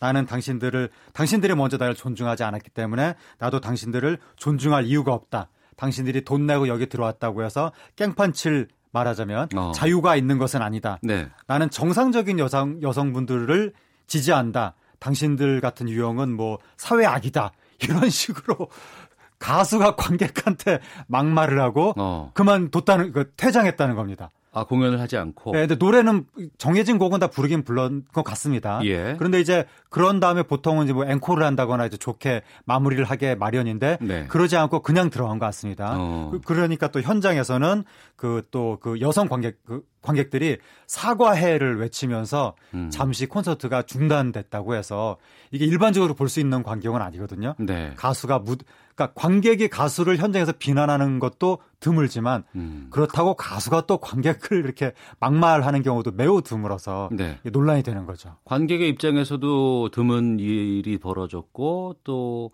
공연을 하는 가수의 입장에서도 드문 일이 벌어졌네요. 네. 이전에 무슨 일이 있었던 거예요? 이전에 얼마 전에 이수역 폭행 사건이라고 예, 예, 예. 예 어느 여성들이 뭐 남성들이 자신을 공격해서 계단에서 뭐 넘어져 가지고 뭐 크게 다쳤다. 예, 예. 그게 폭로한 사건이 있었는데 국민청원이 삽시간에 많이 올라갔었던 예, 사건. 그때 이제 처음에 여성들을 여론이 두둔하다가 나중에 혹시 여성들이 남성 혐오적 발언을 현장에서 한 거 아니냐 네. 이런 말이 나오면서 이 이슈가 처음에는 단순 폭행 사건에서 나중에는 뭐 남성 혐오, 여성 혐오 이런 이슈로 비화해서 굉장히 사회적으로 논란이 됐던 사건인데 네. 당시에 산이 씨가 이 사건의 사실관계가 밝혀지기도 전에 뭔가 이 사건에 대해서 본인이 울분을 표시하는 것 같은 좀 이렇게 제스처를 취하더니 그 즈음에 페미니스트라는 노래를 발표해서 뭔가 이 그 남성 평 아니 남녀 평등을 주장하는 여성들의 목소리가 부당하다. 네. 지금 한국 사회는 이미 남녀평등이 돼 있는데 왜 여성들은 목소리를 높이느냐 이런 식의 얘기를 했다는 거죠 음. 노래를 통해서 네. 그러니까 바로 산희 씨가 그 여성 혐오적 시각을 드러낸 것이 아니냐 어. 그 논란의 와중에 요번 이제 연말 콘서트에 일부 여성들이 실력 행사를 한 겁니다. 음. 근데 관객들이 콘서트 와중에 실력 행사를 하는 것도 좀 의외 아니에요? 그러니까 이제 서로 잘못했다고 보는 거죠. 예. 일단 산희 씨 같은 경우에는 본인 콘서트가 아닌데 예, 예. 관객들이 좀 싫어하는 것 같으면 조용히 물러나면 되지. 어. 왜 거기서 막말을 해서 다른 동료 가수들 분위기까지 다 망쳐놓은 거잖아요. 네. 산희 씨도 물론 잘못한 것이고 그 부분에서는 하지만 또 관객들도 여기가 산희 씨 개인 행사하는 자리가 아닌데 다른 음. 가수들도 공동으로 공연을 하는 자리인데 거기서 그렇게 공격적으로 대응을 해서 다른 가수한테까지 또는 다른 가수의 팬들한테까지도 피해를 준 것이니까 네. 서로 좀 어느 이 선을 지나쳤다 이런 생각이 듭니다. 예. 근데 이런 상황에서 또 산이가 발표한 신곡이 또 논란이 되고 있습니까? 여기서 이제 산이 씨가 한 걸음 더 나갔는데 아이고. 신곡을 발표했는데 예. 신곡 제목이 웅행웅 노래 가사 중에 내가 뭐라고 하면 좌표 찍고 들려오는 소리 쿵쾅쿵 이런 게 있는 거예요. 음. 이게 뭐냐면 그 일부 여성 평 아니 남녀 평등을 주장하는 여성들을 공격하는 일부 남성들이 네. 남녀 평등을 주장하는 여성들의 목소리를 그게 하나하나 논리적으로 이건 이렇고 저건 저렇고 논리적으로 논의를 하고 이게 아니라 싸잡아서 듣기 싫은 헛소리다. 그냥 목소리만 크게 높인다라고 하면서 싸잡아서 비난할 때 싸잡아서 폄하할 때 쓰는 표현들이 이거거든요. 음. 웅행웅이니 뭐 쿵쾅쿵이니 예. 이런 표현들 이게 지금 방송으로 가능한 표현인지 좀 헷갈리는데 어쨌든 이런 신조 일종의 신조라고 할 수가 있는데 네. 굳이 전하지 말죠. 뭐 아, 그런 예. 얘기들은 네. 이런 걸 노래 가사로 써서 지금 음. 정식으로 발표했으니까 네. 이 노래가 나온 거 나오, 나온 거거든요. 지금 예. 아 정식 발표가 된 네, 거니까 노래가 예, 그, 예. 그러니까 제가 가사를 아는 거죠. 제가 어. 인터넷에 이미 다 공개가 됐고 가사가 그러니까 이거는 가수가 이렇게까지 이, 이 대놓고 마치 그, 이 남녀평등을 주장하는 여성들을 공격하는 듯한 모습을 취하는 것은 문제 아니냐. 특히 우리나라가 조선시대 이래로 수백 년에 걸친 어떤 지나친 가부장적 구조에 의해, 의해서 여성들이 차별을 받다가 이제 막 여성들의 권리를 주장하면서 그 차별 구조가 시정되고 있는 초입인데 네. 벌써부터 이런 식으로 이제 반발하면서 여성들을 공격하는 것은 어, 이 온당치 않다 그런 이제 비난이 나오는 거죠. 그 비난 이 있는 상황에서 또 인터넷 서점에서 일어난 남성 비하 논란은 또 뭐예요? 이것은 어 이게 처음에는 여성 혐오 표현이 한 10여 년간 굉장히 심각한 문제였거든요. 예. 그러니까 참다 못한 여성들이 이제 이 남성들을 공격하기 시작한 거죠. 네. 그걸 미러링이라고 하는데 여성 혐오 표현을 남성 혐오 표현으로 바꿔서 공격을 한 거죠. 어. 그러니까 일부 남성들이 왜 남성 혐오를 하느냐라고 하면서 또 거기에 대해서 굉장히 또 이제 반발을 하게 됐는데 네. 한그 인터넷 이 서점에서 음. 이제 회원들한테 광고 이메일을 보냈는데 거기에 바로 미러링에서 쓰이는 남성 혐오 표현을 썼다는 겁니다. 네. 그 이른바 한남이라고 하는 아이고. 이 표현이 들어갔다는 거예요. 예. 이게 그 이른바 그 김치녀라고 하는 한국 여성을 싸잡아서 비하하는 그거의 미러링이거든요. 반대 표현이거든요. 네. 근데 이걸 쓰니까 아니 왜 남성 혐오, 남성 폄하 이런 것을 사이트에서 어, 공개적으로 쓰느냐라고 하면서 또 이제 일부 남성들이 음. 굉장히 여기에 또 반발을 하고 네. 그리고 이 젠더 갈등을 부추기고 있는 것이 아니냐 네. 또 논란이 된 거죠. 4847 뒷번호 쓰시는 분께서는 워마드 메갈 남혐 사이트 맞고요. 일베는 여혐 사이트 맞고요. 둘 다 사회적 문제고 선희 씨는 정상입니다. 라는 의견 주셨고 홍미용님 공인들은 항상 힘겨운 길을 가져 관객도 가수도 기본적인 이해를 가졌으면 합니다. 관객들도 서로 다른 생각을 가진 것에 틀리다라고 하면 안 된다고 여겨집니다. 라고 의견 주셨는데 정말 우리가 다른 것과 틀린 것에 대한 차이에 대한 생각들을 좀 해봤으면 좋겠다는 생각이 들고 아우 왜 이렇게 갈등이 좀 많이 이렇게 우리 사회에 불거지고 있는지 좀 답답하기도 합니다. 네. 하재근 평론가와 함께 문화살롱 코너 하고 있는데요.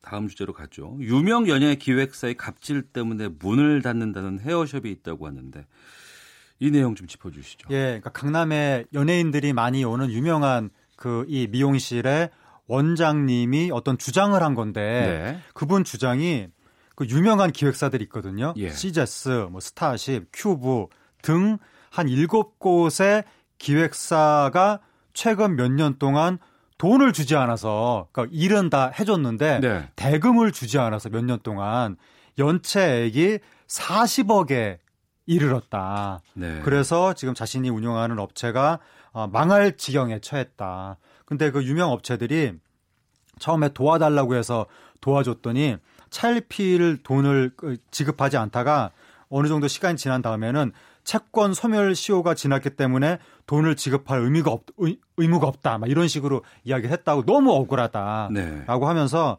뭐 빅3라고 하는 뭐 SM, YG, JYP 이런 업체는 이렇게까지 하지 않는데 네. 바로 그 아래급에 있는 유명 기획사들이 이렇게 불공정 행위를 한다라고 어. 주장한 겁니다. 예. 여기에 대해서 기획사들의 입장도 나왔습니다. 근데 기획사들은 정반대로 어. 무슨 말이냐. 지금 뭐 씨제스, 스타쉽, 큐브 다 똑같이 입장을 내놨는데 그 줘야 될 돈은 다 줬다. 그 다음에 한 2013년, 14년, 15년 그 즈음부터 돈을 주려면 그쪽에서 서류를 제시해야 되는데 증빙 서류를 네. 뭐 일을 이렇게 이렇게 했다는 그래야 그 서류에 상당하는 액수를 주는 게 업무 처리잖아요. 네, 정산한다고 하죠. 예. 예. 그런데 그 서류를 요구해도 그 미용실 측에서 안 줬다. 아. 몇 년을 차일필 어, 이 서류 제공을 거부하더니 갑자기 지금 이런 식으로 터뜨렸다. 네. 억울하다. 기획사에서는 그렇게 말하고 있는 겁니다. 그 양측의 주장이 상충하고 있는 정반대로. 예. 예. 그러니까 미용실 측에서는 기획사가 돈을 안 줬다. 어. 그리고 이제 기획사 측에서는 미용실한테 돈을 주고 싶어도 돈을 달라는 업무 처리를 안 해주더라. 그 의도를 모르겠다. 지금 이러고 있습니다. 어, 최근 들어서 연예인들의 미용일에 대한 의상이 상당히 좀 중요해졌고요. 이전부터 네. 뭐 그러긴 했습니다만 최근에는 또 이 스타일리스트들을 또 고용해서 이런 부분들을 네. 여러 가지 보완해주고 해주곤 하는데 연예 기획사와 이제 프리랜서 계약을 스타일리스트들이 맺고 있지 않습니까? 네. 일각에서는 계약 당시에 좀 제대로 된 계약서 같은 것들을 쓰지 않는 관행들이 있기 때문에 이런 것들이 좀 이런 갑질을 부추긴다 이런 지적도 나오더군요. 예, 그러니까 이 사건을 이제 두 가지 프레임으로 다 볼 수가 있는데 네. 일단 갑질 프레임으로 본다면 사실관계 별개로 하고 그러면 이제 스타일리스트 같은 경우에 방금 말씀하신 것처럼 계약을 안 하고 그냥 고용하는 관행이 있다는 거죠. 네. 그러다가 이렇게 일을 하다가 갑자기 일하는 게 마음에 안 들면 그 자리에서 해고한다거나. 어. 근데 계약서를 쓰면은 그런 식으로 할 수가 없으니까. 예. 그러니까 절대적인 가불 관계 속에서 그 연예인들의 스타일을 만져주는 직종에 있는 분들이 피해를 당하는 것이 아니냐. 한동안 나왔던 이야기가 분장하시는 분들도 돈을 제대로 못 받는다. 네. 한동안 한 20몇 억대 돈을 못 받았다는 분들도 사례가 소개된 적이 있고. 음. 그래서 연예계 구조적으로 이제 스타일 만져주는 분들에 대한 처우에 문제가 있다. 네. 여기에 대해서 이제 항상 이야기가 나오고 있고. 미용실 부분은요? 예? 미용실 부분. 아, 근데 근데 예. 이제 반대 반대 프레임으로 보면 혹시 그 상대편에서 이제 확실하게 돈을 받을 수 있는 권리를 가진 상황이 아닌데도 불구하고 어. 기획사들한테 유명한 연예인들 그 기획사 산에 연예인들이 있으니까 혹시 이쪽에서 진흙탕 싸움으로 몰고 가면 연예인들이 피해를 볼까봐 기획사 입장에서는 무조건 합의를 할 수 있지 않을까 그걸 기대하고 무리한 요구를 하는 것이 아니냐 예. 이런 시각도 있을 수 있습니다. 알겠습니다. 오늘은 논란이 참 많은 두 주제로 다뤄봤습니다. 하재근 문화평론가와 함께했습니다. 오늘 말씀 고맙습니다. 감사합니다. 네, 시사 본부 마치겠습니다. 내일 뵙겠습니다. 안녕히 계십시오.